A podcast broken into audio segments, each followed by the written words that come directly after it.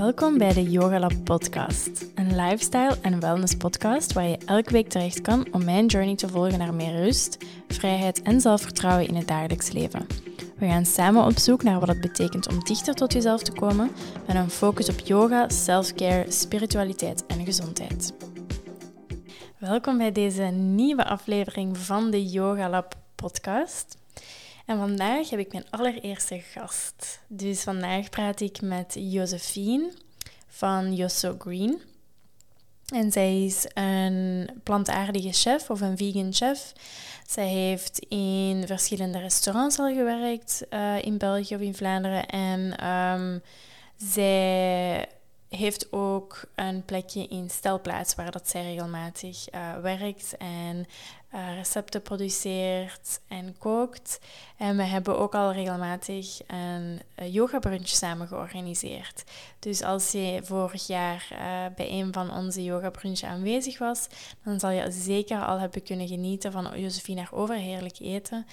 En de reden waarom dat ik hier vandaag met Josephine wou praten of wil praten, is omdat ik um, volledig achter haar visie op voeding en op gezondheid sta. Dus zij uh, maakt niet enkel vegan uh, of plantaardig eten, maar het is ook nog eens heel erg gefocust op gezondheid en hoe dat voeding kan bijdragen tot onze fysieke en mentale gezondheid. En zij praat ook heel veel rond die zelfzorg, wellness, well-being, Um, allemaal onderwerpen waar dat ik ook heel graag over praat en waar dat ik ook heel graag over bijleer. Dus daarvoor uh, was Josephine eigenlijk de perfecte kandidaat. En Josephine heeft ook haar eigen adaptogene merk, uh, Golden Hour. Je gaat ook alle informatie van, van Joseph, Green of van Josephine in de um, beschrijving van de aflevering kunnen vinden als je graag haar uh, eens opzoekt en een berichtje stuurt, wat ik zeker aanraad. Zeker om eens op haar Instagram te gaan kijken naar haar mooie gerechten. Um, en daar gaan we het ook over hebben, over die adaptogenen in deze aflevering. Maar dat zijn in principe dus um, poeders die je kan toevoegen aan je koffie of aan je smoothie of aan je granola. En die elk op zich een bepaald effect hebben op je gezondheid, zowel fysiek als mentaal. Dus um, ik raad je zeker aan om ook eens daar naar te gaan kijken. Naar haar website goldenhour.be.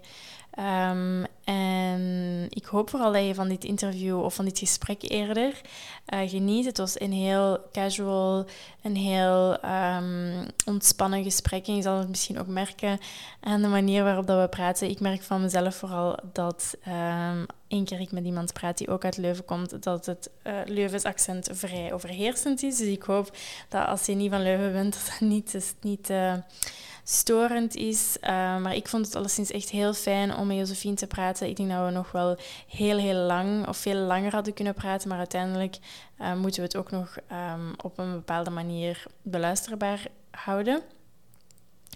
En als je nog vragen zou hebben voor Josephine of voor mij, je mag mij altijd een berichtje sturen. Je kan haar ook altijd een berichtje sturen. En uh, dan hoop ik dat je van de aflevering geniet. Ik weet nog dat jij zo je verhaal, op je verhaal een tijdje geleden zo'n interview of een artikel had gepost over hoe dat voeding eigenlijk nog niet geïntegreerd is in zo ons westerse geneessysteem. En, ja. en toen dacht ik van ja, dat is inderdaad exact wat ik denk, maar ik denk niet dat dat zo nog, nog niet zo mainstream is. Of dat, soms denk ik zo zelfs schrik om daar iets over te uiten op die manier. Omdat je dan zo denkt van, oei, dan ben ik precies zo een, een geneeskunde-hater. Ja. Maar dat is zo totaal ja. zo. Ja, nee, exact. Ik had zoiets gedeeld dat er in ziekenhuizen eigenlijk... Ja, ik, over in ziekenhuizen dat de voeding niet is afgestemd mm. op de care. En, en ik heb daar... Dat was een artikel dat ik had gelezen en ik had ook lang getwijfeld van, zou ik dat posten of niet? Want mm-hmm. ik wil wel ergens uh, bijdragen aan een bepaalde boodschap of mijn mening delen, maar nooit op een negatieve manier of judgmental of zo. Ik, ik vind het echt niet leuk als mensen zoiets gaan dissen op andere mensen hun overtuigingen of zo, want dat helpt niet. Chacun son chemin, Allee, iedereen is anders. Mm-hmm. Dus, maar ja, dat vind ik wel shocking een beetje. Ja. Uh, dat, ja, dat we er zo op gericht zijn van iets te helen of mensen dat in het ziekenhuis komen dat echt randje, kantje boordje van gezondheid zijn, maar dan wel als ze na drie dagen beter zijn, een volle vent uit, allez, voorgeschoteld krijgen. Ja. Dat is blows my mind. Ja, want ik, en, en, nu ongeveer een jaar geleden heb ik ook een week in het ziekenhuis gelegen omdat ik dan zo'n oogontsteking had. En ah, ja, ja. op het eerste zicht heeft dat misschien niet heel veel te maken met voeding. Maar ik weet nog dat... Uh, ja, ik had dan ook natuurlijk altijd mijn vegetarisch eten, maar dat was dan ook totaal niet gezond of zo, of voedend. En toen ik thuis kwam van het ziekenhuis, heb ik echt zo, ben ik begonnen met keiveel smoothies, keiveel juices, salades en zo. Super gezond te eten omdat ik dacht van ja, je lichaam is letterlijk iets aan het genezen. Dus als je dat niet ondersteunt met je voeding en zo, ja, allee, ja wat verwacht je dat er gaat gebeuren? En toen um, is uiteindelijk mijn oog veel beter genezen dan wat dat ze ooit hadden kunnen verwachten. Want ze zeiden, uw zicht gaat in uw rechteroog altijd maar iets van een 4 op 10 zijn. En uiteindelijk is mijn zicht nu een 7 op 10 zonder mijn uh, speciale lens. En dan, nu heb denk ik altijd zo van, oké, zou dat zijn omdat ik omdat ik zo gezond heb gegeten toen. Allee, ja. Dat, er is geen zekerheid, maar ja. Dat is mooi. Mhm. Ja, ik geloof daar wel in. Allee, ja, dat is zo cliché, hè, maar your body is your temple. Maar dat is wel echt zo. Ik heb mhm. zo het, het, het visuele van eh, self-care en voor je eigen zorgen en je eigen beter maken in alle opzichten is, zit in je hoofd. In iets wat je aan je lichaam geeft door voeding. En omgeving. Maar ja, dat is, dat, dat is zo belangrijk. Dat is voor, voor je mindset, voor je mindset, voor je lichaam te voeden, voor hoe dat je voelt in je vel gewoon. En ik mm. vind het zo gek dat veel mensen zich alleen maar fixeren op dingen dat buiten hun eigen controle liggen of zoiets, als ik het goed uitleg. Ehm, ik wil geen namen noemen, maar als ik kijk naar mijn omgeving in mijn familie of zo, dan, dan, dan wordt dat zo. Je gezondheid is medicatie. Mhm. en, en je voeding, dat is gewoon plezier. Zo, ik vind dat een heel raar, raar idee. Ja, er is zo precies geen connectie tussen, of geen besef dat wat uiteindelijk dat je consumeert, dat dan impact heeft op je, niet alleen je lichaam, maar ook op je geest, hoe dat je voelt. Allee, ja, mhm. op alles eigenlijk, hè? Ja. Ja. En, um, want je zei daar net zo van... Ik had zo schrik om dat te delen, om, om, omdat ik zo nooit judgmental wilde overkomen. En ik, en ik herken me daar echt heel hard in. Zo van, dat je zo precies een boodschap hebt en je wilt die keihard delen met de wereld. Maar je hebt zo ergens in nu van, oei, nee. Ik, ik ga mezelf, ik ga me maar stilhouden en maar klein houden, want dat is niet wat dat er gedacht wordt of wat dat mainstream geaccepteerd wordt. Maar dan denk ik net dat het de kracht is om dat op een manier, zoals jij zegt, van een heel toegankelijk, op een zachte manier te delen, zodat mensen uiteindelijk de boodschap ontvangen zonder dat je zo zegt, met de vinger begint te wijzen. Zo. Ja, ik wil, allee, dat is wel wat gegroeid, ik met mijn Instagram hoop bij mensen misschien een klein beetje te inspireren voor ja, eten anders te kijken of misschien een klein beetje meer tijd voor zichzelf te nemen of, of, of ja, op die manier meer, beter voor zichzelf zorgen of zo op een of andere manier. Maar ik wil, ik wil absoluut niet met de vinger wijzen of zeggen van dit is hoe het moet. Of, uh, of ja, want ik zeg altijd whatever works for you. En dat is ook zo. Iedereen is anders. Als iemand zegt van oh, ik drink elke dag dit en dit werkt voor mij, dan moet je, dat kan u inspireren, maar je moet daar sowieso je eigen weg in vinden. Want iedereen is anders, elk lichaam is anders. En wat ik eigenlijk wil zeggen is dat ik dat, dat, ik dat niet zo leuk vind als mensen via social media of zo op andere overtuigingen, levenswijzes gaan slecht praten of zo. Um, zoals, zoals dat mijn familie voor het elke dag een volle van heeft. Als u dat gelukkig maakt.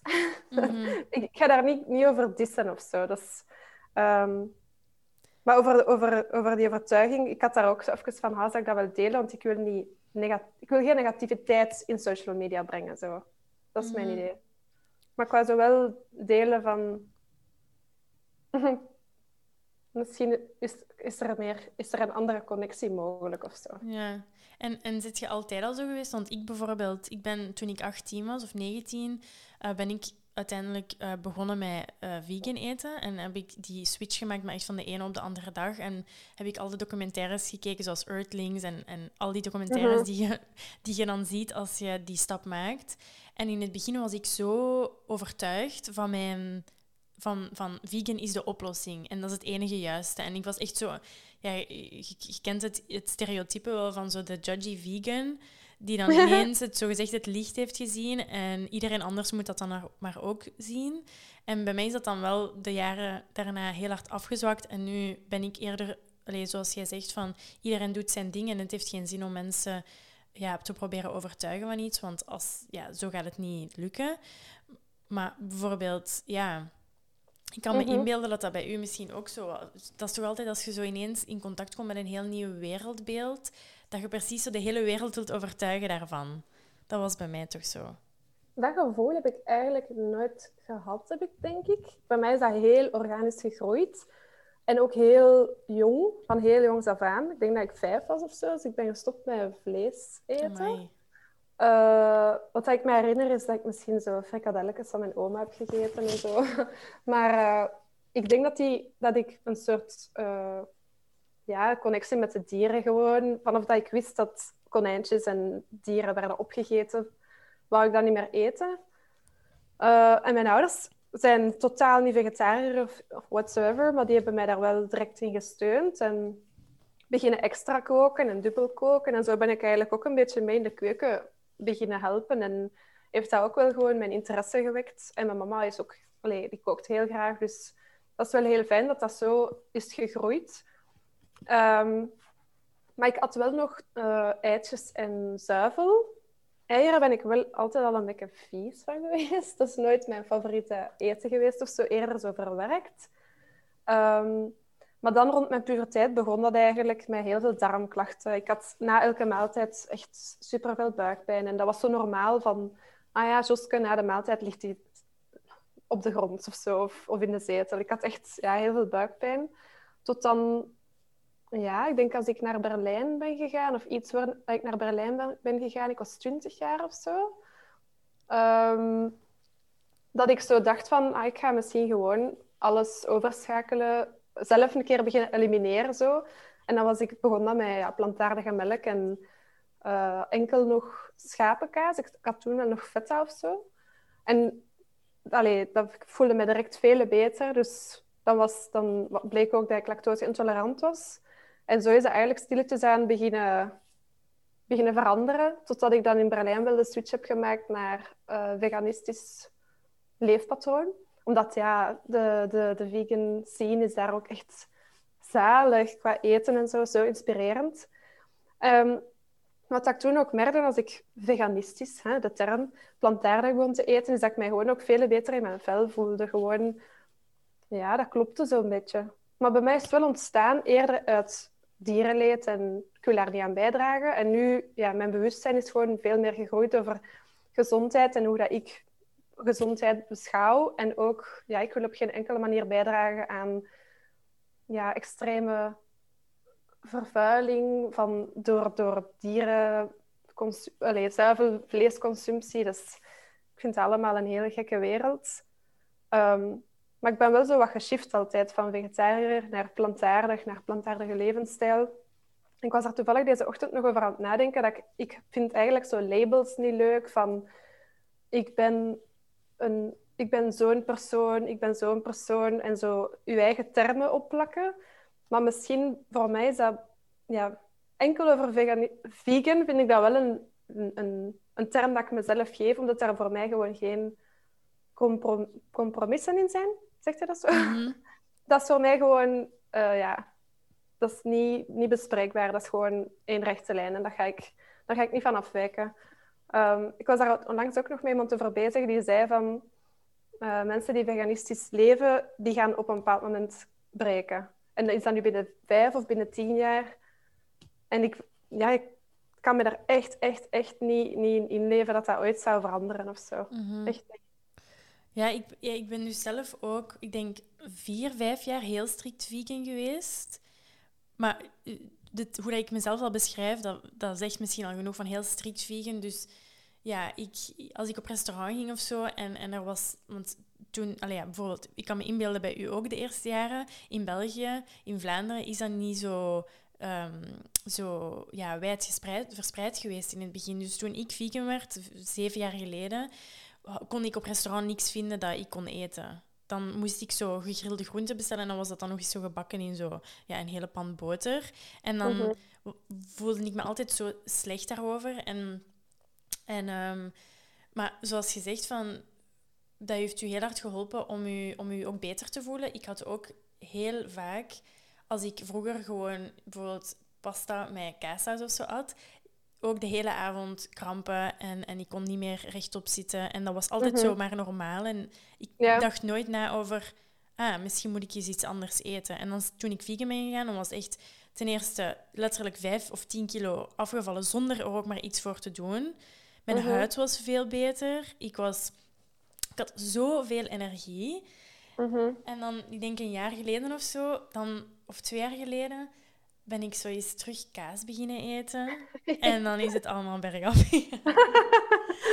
ja, kaas is voor mij echt zo... Je hoort dat vaak, hè, maar zo, dat, is, dat is eigenlijk echt verslavend. Hè, want ik wil zo graag terug die stap zetten dan naar vegan eten, omdat ik weet hoe goed ik me dan voel. Ja. Maar dan is het zo die kaas in de frigo. En dan, ja... En als je zegt dat je heel veel buikpijn kreeg van die kaassaus, heb je dan nu ook geen last meer als je kaas eet of zo? Jawel, zo heel opgezwollen en ook veel uitslag op mijn gezicht en zo. Ja, ik- voel dat gewoon. Ik voel dat ik terug die kaas en die lactose in mijn lichaam heb. Nou ja. Maar ik eet wel zoveel mogelijk. Bijvoorbeeld, ik, altijd Alpro, melk en zo, yoghurt. niks van, Zuivel. niks Ja, van zuivel, echt enkel, enkel die kaas. Ehm, maar inderdaad, dat is, ehm, dat is echt een game changer, vind ik. Zo die, zeker die zuivel.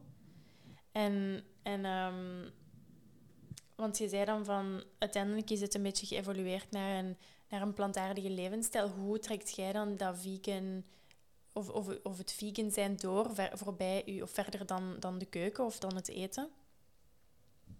Ehm, ja, eh, leer. Leer is voor mij geen optie. Het is een hele goede, een hele zware zoektocht voor vette sneakers te, vonden, te vinden in imitatieleer. Maar bon, dat lukt wel. Mhm. Eh, waar trekt hij dan nog in door? Ja, de vanzelfsprekende dingen. Ik kan nu niet direct op andere dingen... en, en... Ja, ja, Ja. make-up, uiteraard, uiteraard. Eh, ja, nee, er zit echt eh, veel, veel rommel in cosmetica-producten. Dat is voor mij geen optie. Eh, ik heb niet veel inspiratie nu, om iets anders te zeggen. Ja, omdat Maar ik nee. ook zo op, op dat ik zie dat je veel op je Instagram inderdaad zo deelt over plantaardige ge- gelaatsverzorging of Ja, natuurlijk. Ja. Ja, ik denk eerder dat als ik met Yoso Green begon als blog, dat het eerder plantaardig was. Plantaardige voeding, makkelijke receptjes voor thuis. Maar dan, eh denk dat is drie jaar geleden, vorige week, eh, was ik in L.A. En toen was ik echt, echt geïnspireerd door een natuurlijke levensstijl. Van, want ik at wel gezond en veganistisch, maar ik ging bijvoorbeeld veel meer dingen kopen en niet per se zelf maken of zo. En toen ben ik echt geswitcht naar, ik wil echt zoveel mogelijk zelf maken, zo weinig mogelijk additieven, dingen dat je niet kent. Als er eh, een ingrediënt in zit dat je niet kent, of bewaarmiddelen of zo, echt 0,0. Daar, daar wil ik echt niet meer voor gaan of zo. En dat heeft zich dan ook doorgetrokken in mijn skincare, want ik, ik zorgde wel goed voor mijn huid, maar ik was niet echt super kritisch over eh, clean, clean, eh, clean beauty of Mhm. zo. En nu wil ik ook zoveel mogelijk, enkel iets aan mijn lichaam geven wat dat natuurlijk is en wat dat wij kunnen verdragen en verwerken. En dus daar is mijn, mijn, mijn levensstijl ook zo wat gegaan van plantaardig naar natuurlijk. Mhm. Ehm, ja, dat trok zich dan ook voort in stoppen met hormonen, anticonceptie en uw lichaam daarna zeker in de shift dat ik voelde in mijn lichaam, mijn lichaam ondersteunen op een zo natuurlijk mogelijke manier. Mhm. Want ik denk, denk dat wij er wel echt op gericht zijn om ons zelfhelend vermogen eh, ja, te leggen buiten ons eigen controle. Maar ik denk dat je echt op heel veel verschillende manieren dat zelf kunt in handen nemen en je lichaam op een natuurlijke manier uitdagen om beter te worden, zonder dat in omgevingsfactoren te leggen. Mhm. Als je snapt wat ik bedoel. Ja.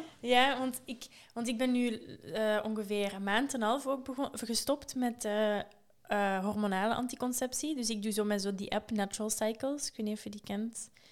Uh, Ehm, nee, dat is een app of is dat een klein toestel? Dat is, met, dat is met een eh, thermometer en dan moet je dat ingeven in een app. Ja.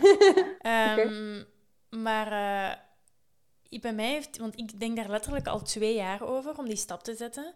Maar omdat er precies geen enkele informatie beschikbaar is, of toch niet makkelijk beschikbaar is, over hoe dat je die stap zet, of, of zelfs als ik naar de gynaecoloog ging om daarover te praten, of naar mijn huisarts bijvoorbeeld, Ja. is dat niet iets wat dat bespreekbaar is. Dat, dat, ik, ik, ik, dat, ik, ik botste altijd op, op het antwoord van ja, maar dat is, dat is geen goede optie. Terwijl als ik dan zelf een beetje uiteindelijk diep begon te graven en de juiste boeken begon te lezen en op de juiste Instagram-accounts vond, dan besefte ik van ja, maar dat, kan, dat is wel mogelijk. Dus waarom worden wij constant gezegd dat dat niet mogelijk is? Nee, klopt inderdaad. Toen ik naar de gynaecoloog ging, ook om daarover te praten, werd er alleen naar voren geschoven van ah ja, er is ook een ring en er is ook spiraal. En dan, Mhm. er was geen andere optie of zo. En, en, en voelt je al enig verandering in je lichaam of zo? Ja, dus in de eerste twee weken was dat echt van oh my god, er is letterlijk 10 kilo van mijn schouders, gewicht van mijn schouders ge- gevallen. Dat was echt niet Oh. normaal. En, en ik had ergens online zo een, eh, een, een, een YouTube-video gekeken van iemand die zei van mijn homo- hormonen spectrum, dat was van zo, dus heel klein, van oké, vrij goed, maar ook wel vrij slecht soms. En dan in één keer werd dat zo tien keer zo groot, van supergoed naar super slecht. En dat heb ik wel echt gehad de voorbije maand. Ja. Zo van, Mood swings! ja. Zo van, wow, ik ben echt, ik voel mij geweldig. En dan letterlijk twee dagen later van, oh my god, dit is echt de slechtste dag van mijn hele leven. Zo, zo was het Ah, echt. Ik vind gewoon, wat ik heb gemerkt, bij mij is dat niet direct zo snel als u begonnen, maar eerder zo na zes maanden, Mhm. was echt dat mijn lichaam begon te veranderen. Daarvoor had ik echt vele dikkere armen en dikkere borsten. En dat is Mhm. allemaal... Allee, ik ben sowieso... Ik denk dat je sowieso wel wat gewicht verliest door te stoppen met de pil. Maar mijn lichaam was vele... Ja, letterlijk slanker. Maar precies dat ik vocht ben verloren of dat mijn, mijn vet op een andere plaats is gegaan of zo. Mhm. Mijn, lichaam is, mijn lichaam is echt veranderd. En ik voelde mij gewoon... Zoals dat je zegt, ja, wel van links naar rechts. Maar ik voelde me wel echt sterk in mijn schoenen. zo. Mhm. Zo, zo echt zo... Je, je bent zo precies gewoon echt je pure zelf en dat voelt je. Ja. En dat is ook zo empowering, vind ik, dat je zo zelf de controle daarover neemt. En dat ik nu weet van, oké, dit is mijn cyclus, dit is wanneer ik ovuleer, dit, Ja. dit, hoe kan ik dit ondersteunen door bepaalde voeding ook, of bepaalde Ja. soorten yoga, in plaats van zo altijd super intense sporten. Oké, ik weet het is begin van mijn cyclus, dus ik ga zachte yoga doen, ik ga yin yoga doen. Dat is echt een wereld Exact. voor mij is opengegaan. Van, Ja. ja. Ja, je zet zo vier personen in jezelf en je, je kent die allemaal keigoed ondertussen. En ik, ik plan mijn werk daar ook naar. Als ik weet van, ik moet een workshop geven voor 15 personen, dan moet ik in die week doen, want dan, dan kan ik echt het beste van mezelf geven en ben ik kei zelfverzekerd. Maar in die week echt, zet ik me niet voor een groep van 20 mensen, want Ja. voel ik me niet zo chill. Maar ja, ik vind het wel cool van zo ja. daar zelf controle over te hebben. Ja, en, en hoe zijn er bepaalde dingen van u, bijvoorbeeld uw adaptogenen, waar ik het straks ook een beetje over wil hebben, gebruikt je dat op een bepaalde manier om, om uw verschillende fases van uw cyclus te ondersteunen? Of zijn er andere vormen van voeding of, of ja, die jij gebruikt? Ehm, ik ondersteun mijn lichaam wel, maar ehm, de makken heb ik echt wel ontdekt toen dat mijn hormonen zo feest aan het vieren wa- waren, toen ik was gestopt met de pil. En toen, dat heeft voor mij wel een verschil gemaakt, ook de ashwagandha, in hoe dat ik mij voelde. En uw mentaal, mijn, mijn mentale space. Ehm, maar daarnaast ken ik niet, ik kan niet zeggen dat ik een hormoonexpert ben of zo, Mm. als het komt over cyclus. ja. Ik probeer wel heel veel. ehm, ik ben echt wel fan van zonnebloempitten en pompoenpitten. En dat probeer ik wel echt zo mijn eigen pompoenpitmelkje te maken of zo. eh, tijdens mijn cyclus voor zo extra te voeden. Maar ik kan niet zeggen dat ik echt eh, mijn voeding helemaal aanpas. Ik ben wel veel gevoeliger aan cafeïne. Dus ik, ben, ik drink dan eerder zo kalmerende. ehm, een infusie van venkel en kamille of zo. Of... En maar dat, dat vertaalt zich eerder in meer lichamelijke rust Mhm. dan ja, ik probeer gewoon alles wat trager te doen. Ja. ja. En um, nu dat we toch, allee, dat je er net over adaptogenen had, want je hebt je eigen uh, adaptogene merk, Golden Hour. Um, ja. En ik heb meteen, toen, toen het gelanceerd was, alle vier gekocht. Um, en, en ik, ik weet nog dat ik toen u stuurde van na een week al, dat ik elke ochtend dus die maca-poeder uh, in mijn koffie deed. En dat ik zo precies het gevoel had dat mijn... Dat, eigenlijk zoals ik daarnet zei, van, dat mijn moedswings van het ene uiterste naar het andere ging, dat ik zo heel gecenterd was. En zo heel... Zo precies zo vrij gefocust en zo heel clear. Dat is dus, mega cool. Grounded. Ja, ja, ja, inderdaad. Dus als je eens misschien wat wilt vertellen over waarom dat je Golden Hours hebt begonnen en, en van waar dat, dat die naam een beetje komt. En dan ook over, over die adaptogenen, wat dat, dat juist is en hoe dat we dat eigenlijk kunnen implementeren in, ons, in onze voeding. Oké, ehm, waar dat, is begonnen. Dus zoals ik zei, ben ik drie jaar geleden naar LA gegaan voor een culinaire opvoeding raw food. En zoals ik al zei, is mijn levensstijl daar een beetje meer geswitcht van vegan naar natuurlijk, plantaardig. plantaardig. Ehm, en toen ben ik ook gestopt met de pil. Ehm, en ben ik gewoon meer beginnen opzoeken over hoe dat je echt voor jezelf kunt zorgen door eten en natuurlijker leven, door middel van de natuur en kruiden. En ja, ik raakte daar gewoon super geïnspireerd door. En dan, ik ben altijd wel al erg gevoelig voor stress. En ben dan begonnen met de ashwagandha. En ik, ik voelde mij gewoon ja, beter in mijn hoofd en sterker. En als er negativiteit op mijn pad, kan, pad kwam, was dat wel... Dat gebeurde, maar ik kon daar ergens zo precies anders mee om. Daarom dat ik die ook mijn life changer noem. Um, en ik heb toen, ik heb dat ook deze week gedeeld, ik heb toen een lijstje gemaakt, maar zo, ja, ik was waarschijnlijk een beetje high van de Kelly Air. Zo van, wow, dit ga ik allemaal in de toekomst doen. En zo'n beetje, ja, een bucketlist voor mijn business gemaakt. Gewoon van, girl, I can dream. en zo van, oké, ooit een eigen merk, adaptogenen. Dat waren dingen waar ik op dat moment heel hard mee bezig was. En dan daarna is dat een beetje gegroeid met dat ik in België kwam. Um, dat ik merkte dat er op de Belgische markt adaptogenen verkrijgbaar zijn, maar die dat uh, made in China zijn, waar dat je niet veel weet over wat voor poeder dat het is. Um, dat er bijvoorbeeld heel veel calorieën in zitten, wat wil zeggen dat er vulpoeder of uh, saccharose of uh, andere fillers bij zitten, wat dat dus niet de real deal is. Dus ik, ik zag zo een beetje van, wow, er is hier, er is hier plaats. Um, Um, en dan is dat ook zo heel organisch gegroeid. Veel, veel, veel, veel, veel opzoekwerk gedaan. Um, ja, met verschillende mensen samengewerkt eerst, omdat ik dacht dat ik dat niet alleen kon of zo. Maar met de beste bedoelingen ben ik het nu alleen begonnen. Op een andere manier, met een andere naam, mijn eigen businessplan. En ik had een potje van alleen mee uh, een energizer of zo, dat ik ochtends mijn tonics mee maakte. En dat stond in de frigo. En dat was zo, dat is mijn potje. Dat niemand mag eraan kopen, aankomen. Dat is mijn moment. En ochtends, dat heeft mij zo ergens wel gepusht in meer tijd nemen voor mezelf ochtends. En ik stond vroeger op, ik maakte mijn drankje, ik nam een half uur, een uur voor mezelf. En dat was echt gewoon live. Dat heeft mijn leven veranderd. En um, vandaar als ik aan het nadenken was over een naam, dat Golden Hour in mij opkwam, omdat s ochtends en s avonds zijn momenten waarop dat het fijn is voor uw dag te starten of te eindigen in rust, in een soort connectie. En Golden Hour ja, refereert ook naar momenten dat de zon de wereld in het mooiste licht laat zien. Dus zo is dat ontstaan. En nu zijn we hier.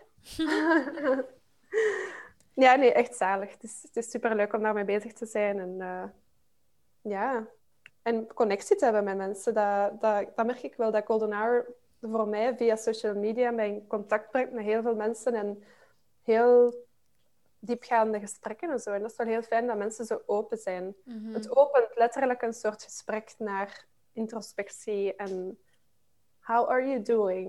Ja, ja ik merk dat ook met, met, met de yoga dan bijvoorbeeld, dat ik, dat ik merk dat mensen, doordat ik zelf ook vrij open ben, op, um, of zoveel als ik kan toch, mhm. op, op sociale media, dat je dan merkt dat mensen in ruil ook vrij open zijn, waardoor dat er direct zo die, die eerste zo barrière van zo ongemak wegvalt en dat je zo echt direct kunt praten over, oké, wat is er echt gaande? Of hoe voelt je echt? Of, of wat is er echt zo... Mhm.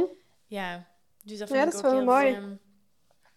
ja, ja ik, uh, ik ben echt fan van de, van de poedertjes. Mm -hmm. ik, ik zelf gebruik die dus in mijn koffie. Maar ik ben mhm. de laatste tijd ook, um, zoals je zei, dat je, dat je gevoelig bent voor, voor cafeïne. Ik merk ben bij mezelf dat dat ook heel, heel fel is en meer en meer geworden hoe, hoe meer rust ik in mijn dag eigenlijk implementeren, hoe meer ik merkte dat mijn energie of dat mijn mind space werd aangetast door, door die cafeïne. Dus heb je nog andere tips om, om die uh, adaptogenen te implementeren zonder dat per se in, in je koffie of zo te doen? Ja, uh, ik zeg altijd, voeg het toe aan dingen dat je al eet. Want mensen denken altijd van, wow, wat moet ik daarmee doen? Kei moeilijk. Maar voeg het gewoon toe aan dingen dat je dagelijks eet. Is dat een boterham met pindakaas? Doe het op je pindakaas, onder je pindakaas. Drink je elke dag een smoothie? Mix het in je smoothie. Um, ja, je kunt ook een, een, een reishi olive oil maken.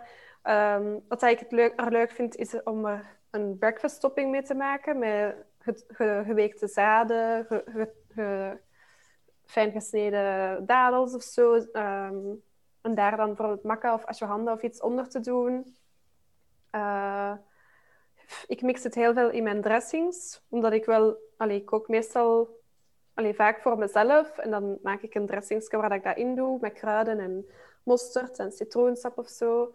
Uh, ik mix het onder mijn juice. De... Ja. Mm -hmm. de, de mogelijkheden zijn eindeloos. Yeah. ja. Um, ik denk dat het, daarom dat ik ook um, de, de adaptogenen verkoop in extract poedervorm. Omdat ik vind dat, dat, dat het feit dat het een poeder is, nodigt u ook meer uit om mindful bezig te zijn met uw voeding of met hoe dat je het gaat consumeren. Het is niet gewoon s ochtends 10 seconden, hup, capsule binnenslikken en voilà. Dat is het. Werkt goed, hè? Niks mis mee. Maar ik vind het net doordat het een poeder is, gaat het minstens drie minuten van je tijd nemen of zo. Maar als het langer is, is dat, is dat nice. Is dat een, een act of self-care. En ja, dan moet je even nadenken van... Oké, ik heb hier een half theelepel astragalus. Wat ga ik daarmee doen? Hmm, wat, wat, kan daar misschien lekker bij zijn? Wat vind ik lekker? Wat, en dat vind ik wel mooi. Mhm. Dus dat, dat, dat, nodigt u een beetje uit voor die tijd voor zelf te nemen. Daar hoop ik wel mensen mee te inspireren. En, um, want straks wil ik het nog een beetje verder hebben over die self-care, maar hoe... Want we hebben ondertussen al een paar uh, yoga-brunches samen gedaan. En elke keer als het bord dat je het klaargemaakt wordt geserveerd, is iedereen zo van... Oh my god, wat is dit? Dit is prachtig. Dus, je ziet er altijd uit, zeker op je Instagram ziet je ook van, dat is allemaal... Elk bord is precies zo een eigen kunstwerkje op zich. Dus ik vraag me af, hoe kom je op die recepten? Hoe, hoe, ja, hoe kun je zo van, van verschillende ingrediënten zo'n bord maken? Van waar komt dat? Of, of die inspiratie? Oh, uh, oké. Okay. Um, dat is een moeilijke vraag eigenlijk. Hmm. Ik... Misschien komt dat zo natuurlijk dat je daar niet echt over nadenkt. Ja, Eerlijk, ik denk 24-7 aan eten. Dat is iets dat ik niet kan uitzetten. Als ik rondloop in de stad en ik zie iets van, kruid, van bloemen of, of ja, iets van wild gras of zo, dan, dan, dan, dan kijk ik daarnaar en dan denk ik, wat is dat? Of dan probeer ik vreemde food pairings te bedenken of zo. Maar ik kan wel erg geïnspireerd raken door kleuren. Want ik vind wel, ja, je eet met je ogen. En zeker als je iets organiseert voor andere mensen, dan wil je dat dat er heel mooi uitziet. Heel, ja, gewoon treat yourself. En ik wil andere mensen ook op die manier soigneren bij eten. Maar ja, ik vind wel echt inspiratie in... Dat kan ook zijn van een speciaal interieur of kleuren. Ja, natuurlijk seizoenen. ik weet als ik bijvoorbeeld voor u, met u samen een brunch doe, dan denk ik gewoon, oké, welk seizoen zijn we? Welke groenten of kruiden staan er nu op zijn best? En dan werk ik daar rond. En ja, dat, dat groeit wel een mhm. beetje organisch. Ehm, ja, en, en door, ook door hoe dat je het presenteert, denk ik dat mensen heel snel of sneller geneigd gaan zijn om, om de, dat plantaardig eten een kans te geven. Omdat soms, ik weet nog toen dat ik dan um, een lang, allee, al zes of zeven jaar geleden vegan werd. En het enige wat je op hier nog kon vinden dat vegan was, was dan allemaal zo ja, vegan versies van iets van een vleesgerecht. Ah, ja, ja. ja, nee, daar ben ik... Ja, inderdaad. Dat, dat, ik ga niet snel uh, een vegan volle van... om het weer over volle van te hebben. Of, of, of een... Ja, ik ga niet zo snel veganizen. ik, ik vind het wel ja, natuurlijk heel fijn voor dat, dat kaarsgegeven te proberen na te maken. Omdat dan net mensen over de streep trekt om misschien wel meer plantaardig te eten. Of van, oké, misschien kan ik dat toch wel een keer laten. Maar ik probeer wel echt gewoon iets vegetable-based te maken en niet per se iets, iets dat ook op vis of vlees zou lijken. Mhm. ja. Ik moet wel zeggen dat ik nu met heel, heel de pandemic gegeven soms wel echt moeite heb om mij terug om inspiratie te vinden. Omdat je mm. gewoon zo in een loop zit van je leven, maar ook in je hoofd. Want normaal ga ik wel, doe ik veel tripjes en probeer ik wel veel naar andere steden te gaan en veel te gaan eten en zo. En dat, dat valt allemaal wel een beetje weg. Dus ik ben veel uh, menukaarten aan het lezen online. Mm, oké. Oké, tof. Um, maar ik wou het ook nog een beetje hebben over uw self-care practices. Want ik zie ook um, online, dat je daar heel hard mee bezig bent. En dat dat toch een heel belangrijk onderdeel is van je, van uw dag. En ik kan me ook inbeelden met, met de pandemie en met, met al die tijd dat we thuis doorbrengen, dat dat misschien ook nog een beetje versterkt is. Want dat is bij mij toch al sinds het geval. Met al die maanden dat ik al thuis zit zonder, wijn, zonder veel om handen te hebben, ben ik wel echt heel hard teruggegaan naar de kern en naar wat dat ik nodig heb om gelukkig te zijn zonder eigenlijk al het externe dat we in het dagelijks leven normaal hebben, al die afleiding. Dus ehm, ja, wat, wat, betekent dat voor u dan, die self-care? En, en ook zeker in de context van, van de huidige situatie? Ehm, ik denk dat self-care vooral is jezelf leren kennen en dingen doen waar dat je beter van wordt of dat je, dat je lichaam en geest stimuleren of dingen doen dat joy sparken, om het zo te zeggen. Uh, dat is van dingen doen dat je goed do doen, maar ook weten wat dat je niet goed doet. En ja, dat is een beetje een zoektocht. Uh, maar ik moet wel zeggen dat de hele corona-shizzle, dat ik wel veel meer moeite net, heb net om dat te onderhouden.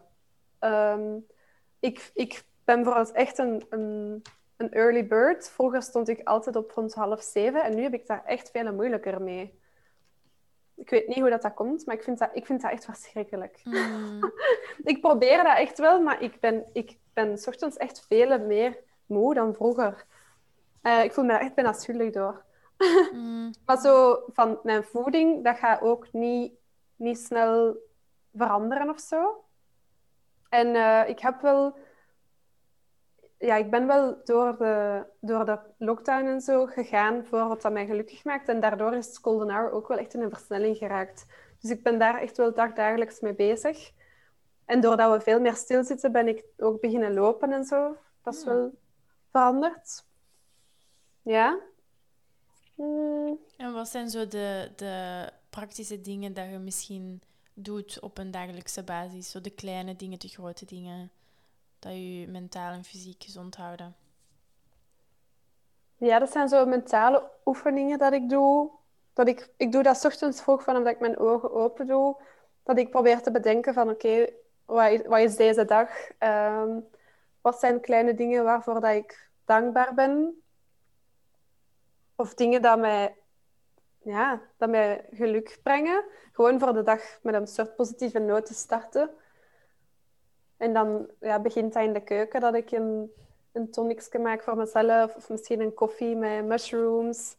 Um, en dan is dat heel recht uh, naar rust. Ik, hou, ik ben zelf wel een, een redelijk actief persoon, of chaotisch in mijn hoofd. Dus ik hou ervan om voor ochtends echt in rust te starten. Dat geeft me zo ergens een soort basis voor de dag. Rustig, een soort met twee voeten op de grond voor te doen, zoiets. Mhm. Dus dan begint dat mij ja, echt gewoon een, een heel rustig moment in de zetel en een beetje... Ja, ofwel is dat met mijn vriend zeggen van oké, wat brengt deze dag? Of wat ga jij doen? Of, of gewoon niet veel praten. Ehm, en dan maak ik meestal een to-do-list met, met dingen die ik moet doen voor mijn werk of zo. Maar ik zet daar dan ook echt op van uh, wat ik, of ik iets bepaald ga eten of uh, ja, gaan lopen. In sportkop schrijf ik daarop. Of een, een koffiewandeling, zodat ik ook zelf... Um, ja, dat het niet gewoon een to-do-list is dat misschien u wat druk oplegt of u, misschien wat stress bezorgt van dit moet je allemaal doen, maar ook dat het iets fun wordt. En als dat niet, niet lukt, dan is dat voor morgen. of, een, of een... Ja, voilà. Mm Ja, want, ik, want zoals je erover praat, vind ik heel mooi, omdat ik zelf ook die zoektocht al een hele tijd aan het um, doen ben, of aan het maken ben. Um, en eigenlijk hoort je langs alle kanten, zeker bijvoorbeeld de Instagram, Instagram-accounts die ik volg of de podcast die ik luister, um, constant van oké, dit kun je doen om je, om je dag beter te maken. Of dit kun je doen voor zelfzorg. En wordt het bijna, zoals je zegt, eigenlijk ook ja, iets dat je jezelf een beetje begint op te leggen. Zoals je zegt, van, ik voel me dan schuldig dat ik niet meer, niet meer vroeg opsta. Ik had dat dan ook, van oké, dan heb ik een hele morning routine en een hele evening routine en allemaal dingen die ik dagelijks moest doen. En uiteindelijk wordt het meer een opgave dan, dan eigenlijk de kern van wat het is, namelijk dingen doen die, waardoor dat jij je fysiek en mentaal goed voelt en de dingen die je niet fysiek en mentaal goed doen voelen aan de kant te laten liggen. Die, die essentie denk ik dat heel, heel snel verloren gaat bij het hele self-care gedoe. Ja. Het mag echt geen opgave worden, want het is echt gewoon een, een soort mindset voor zacht te zijn voor jezelf. Bijvoorbeeld nu ook, ik probeer dat ook gewoon toe te laten van oké, ik ben veel meer. Ik, ben, ik heb ochtends meer, met, met, meer rust nodig of zo ja, mm van dat oké te vinden.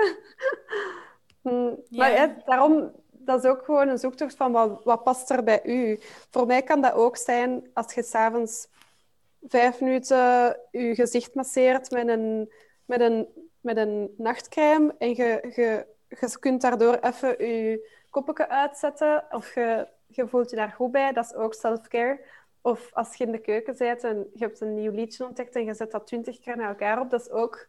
Mm als dat u iets prikkelt, dat mhm. vind ik ook self-care. Of, of, ja. Dat, ja, het is eigenlijk zo verder.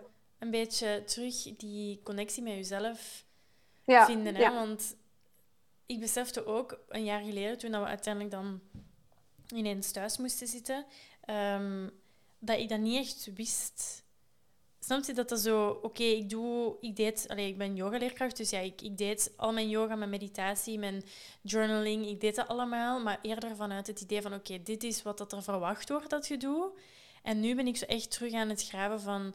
Oké, kan ik yoga doen zonder een video op te zetten en gewoon mijn lichaam vertrouwen dat het weet wat, wat dat het wilt? Of mijn, mijn schriftje erbij nemen en niet nadenken van oké, ik moet drie dingen opschrijven waar ik dankbaar voor ben, maar wat komt er in mijn hoofd op? Zo vanuit die, eerder vanuit jezelf die dingen gaan doen dan uit ja, zo, wat dat je denkt dat, dat misschien goed gaat zijn voor je. Maar dat is inderdaad dat is niet makkelijk, want zeker als we in de snelle samenleving waarin dat wij leven, vergeet je soms wat dat, wat dat het is dat je, wat dat je mm goed doet voelen. En, en moet je echt terug op zoek gaan naar die dingen door gewoon te proberen en dingen die je uiteindelijk niet fijn voelen, om die om die los te laten en om dat ook te kunnen laten gaan. En u niet te zien als iemand die gefaald is in iets.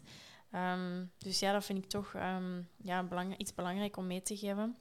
Mm en, ik, en ik wou het nog even hebben over, over, uw, over Golden Hour, omdat uiteindelijk, ik weet nog een tijdje geleden toen wij aan het uh, babbelen waren, dat je dan een tijdje geleden dan de stap hebt gezet naar volledig zelfstandige, dus zelfstandige in hoofdberoep. En ik vraag me gewoon af, hoe, hoe heb je dat ervaren met met, uh, ja, met dan de situatie eigenlijk met corona. Omdat ik zelf ben dus nog zelfstandig in bijberoep of ik doe mijn yoga naast, naast nog een andere job. Maar ik, ik wil wel heel graag die stap zetten op, een termijn, op, op termijn. Maar dat is niet altijd zo gemakkelijk. Dus mhm. ja, hoe, hoe, hoe zit je daarmee omgegaan met dan die onzekerheid ook? Uh, van, van ja, ik, ik moet mijn eigen inkomsten eh, gaan genereren, maar er is eigenlijk geen of weinig potentieel om dat te doen. Ja, hoe, hoe zit je daarmee omgegaan? Um, ik ben zelfstandige, maar ik werk wel, ik doe een soort ondernemerstraject van de overheid. Dus er is wel een soort van vangnet dat ik nu van kan uh, genieten. Maar uh, dat was wel heel pittig, want dat, is, dat, dat, dat was net in maart gestart als de lockdown begon. Dus dat was wel een streep door mijn rekening, want ik had wel echt... Ik had echt wel het gevoel, ik had een volle agenda. Ik had echt een volle agenda. Een paar maanden lang ik ging naar het buitenland voor mijn werk. Allee, het was echt alles waar ik van, van had gedroomd voor, om dat te kunnen verwezenlijken. En dat werd allemaal geannuleerd. Dus dat was echt wel pittig. En ik had daar ook, net zoals iedereen, denk ik, wel even tijd nodig voor daarvan te bekomen. Maar dan heb ik mij ja, beginnen focussen op mijn eigen project, Golden Hour, waar ik wel al mee bezig mee was. Maar daardoor is dat dus in een stroomversnelling geraakt. Mm ja. Um, en dan heb ik op die manier dus wel extra inkomsten gegenereerd. Ja. Dus maar uiteindelijk ja, is het, is het een, een, een, een positief... Hoe zeg je dat? Zo'n... Uh, ja, uiteindelijk is er iets positiefs gekomen uit de vrij negatieve ja, situatie. Ja, als ik, als ik gewoon nu bekijk... Want eigenlijk stond Golden Hour ook al op mijn planning. Maar ik ging en een pop-up restaurant doen en naar het buitenland. En elke week caterings en mijn webshop maken en lanceren, dat ik toen wel dacht van, amai, ik had eigenlijk echt wel veel hooi op mijn vork genomen. En als ik nu dit allemaal parallel had gedaan, dan had ik dat misschien toch niet even goed gekund. Of dat was echt wel heel pittig. Mhm. Dus ben ik ergens ook wel dankbaar dat ik daar nu gewoon de volledige focus, volledige aandacht voor heb. Ehm, om dat te doen. Maar anderzijds is mijn werk ook wel meer online, ehm, online gegaan. Ik heb een paar samenwerkingen met merken voor receptontwikkeling en zo. Ehm, ja, ik schrijf af en toe een stukje voor een, voor een, een, magazine of een website of zo. Dus daar ben ik ook wel echt dankbaar voor dat die dingen op mijn pad zijn gekomen. Mhm. Iets wat ik ook wel heel leuk vind. Ja.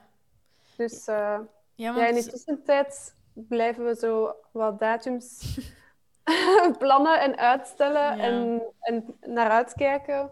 Want wanneer hadden wij nu weer onze, onze eerste brunch terug gepland? Dat was in april al, nee? Denk ja. Ik. Nee, dat zal niet gaan, hè? Ja, 22 april. Um, maar ja, zoals je zegt, van, dat, je, dat je merkte dat je eigenlijk heel veel hooi op je vork had genomen, dat, dat gevoel had ik ook ineens van... van Oké, dus ik was eigenlijk op het einde van de week altijd uitgeput. En op het einde van de dag kon ik niet eens meer iets voor mezelf doen, omdat ik zo vermoeid was. Hoe ga ik dit, naarmate dat er terug dus meer mogelijk is, integreren? Of die kennis van, oké, ik moet eigenlijk een manier vinden om het allemaal veel rustiger aan te doen. Ja. Hoe ga ik dat allemaal integreren in, in, in die post-corona samenleving. Want soms krijg je daar echt momenteel zo, zo stress van. En zo van, oké, ik zit hier nu in mijn eigen wereldje en ik kan alles doen wat ik wil. En ik kan echt 100% op mezelf focussen. En dan in één keer gaat er zo weer alles van buiten afkomen. En dat gaat wel, denk ik, even een moeilijke overgangsperiode zijn.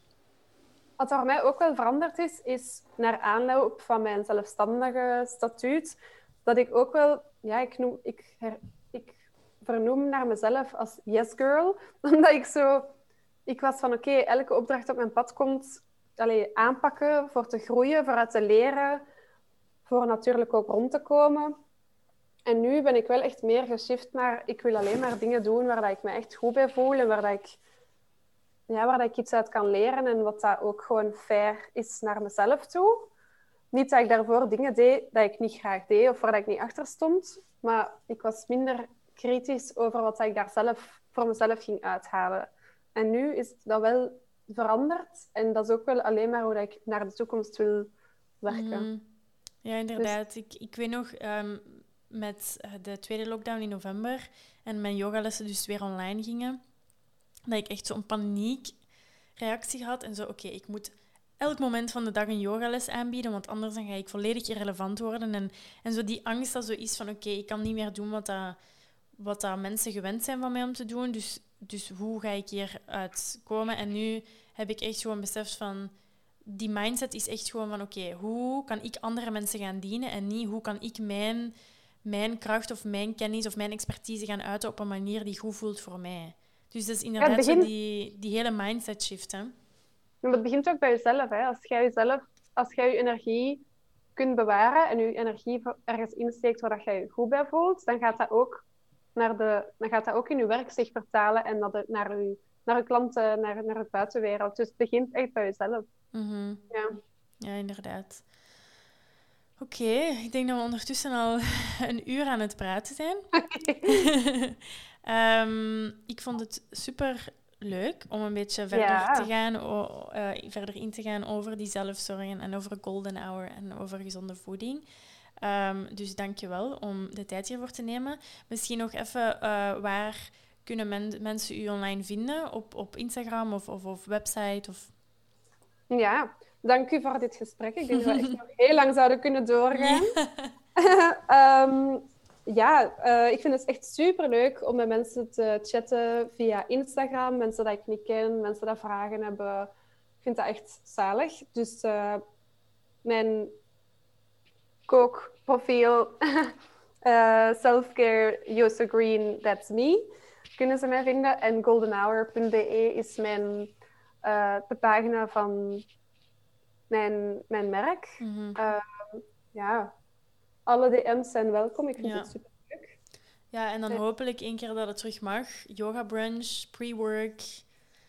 Hopelijk een retreat ook in de, in de toekomst. Ja, en wat ik ook wil delen is, uh, binnen twee maanden ga ik verhuizen en ga ik in mijn huis een shopje maken van Golden Hour, waar dat je dan uh, private shopping kunt boeken en een soort één-op-één workshop. Dus dat zit er wel aan te komen. Daar ben ik super excited voor. En alles gaat zo'n beetje 70s lila vibes zijn. Mm, dus zoals je Instagram eigenlijk. Toch? Ik vind het altijd leuk om je fotootjes te bekijken. Ja. Oké, goed. Ik ga ook alle links in de hoe zeg je dat, in de beschrijving onderaan ja, ja. Um, zetten, zodat mensen u kunnen vinden. En um, binnenkort hebben we dan waarschijnlijk onze pre-work en onze yoga brunches die terug kunnen doorgaan als het mooi weer is en als het mag. Daar heb ik echt al super veel zin in. Um, maar goed. Dankjewel, Josephine, voor de tijd te nemen voor dit interview. en dan zullen we nog wel connecten via Instagram en zo. Goed? Zeker. Doei. Oké, dank je. Doei.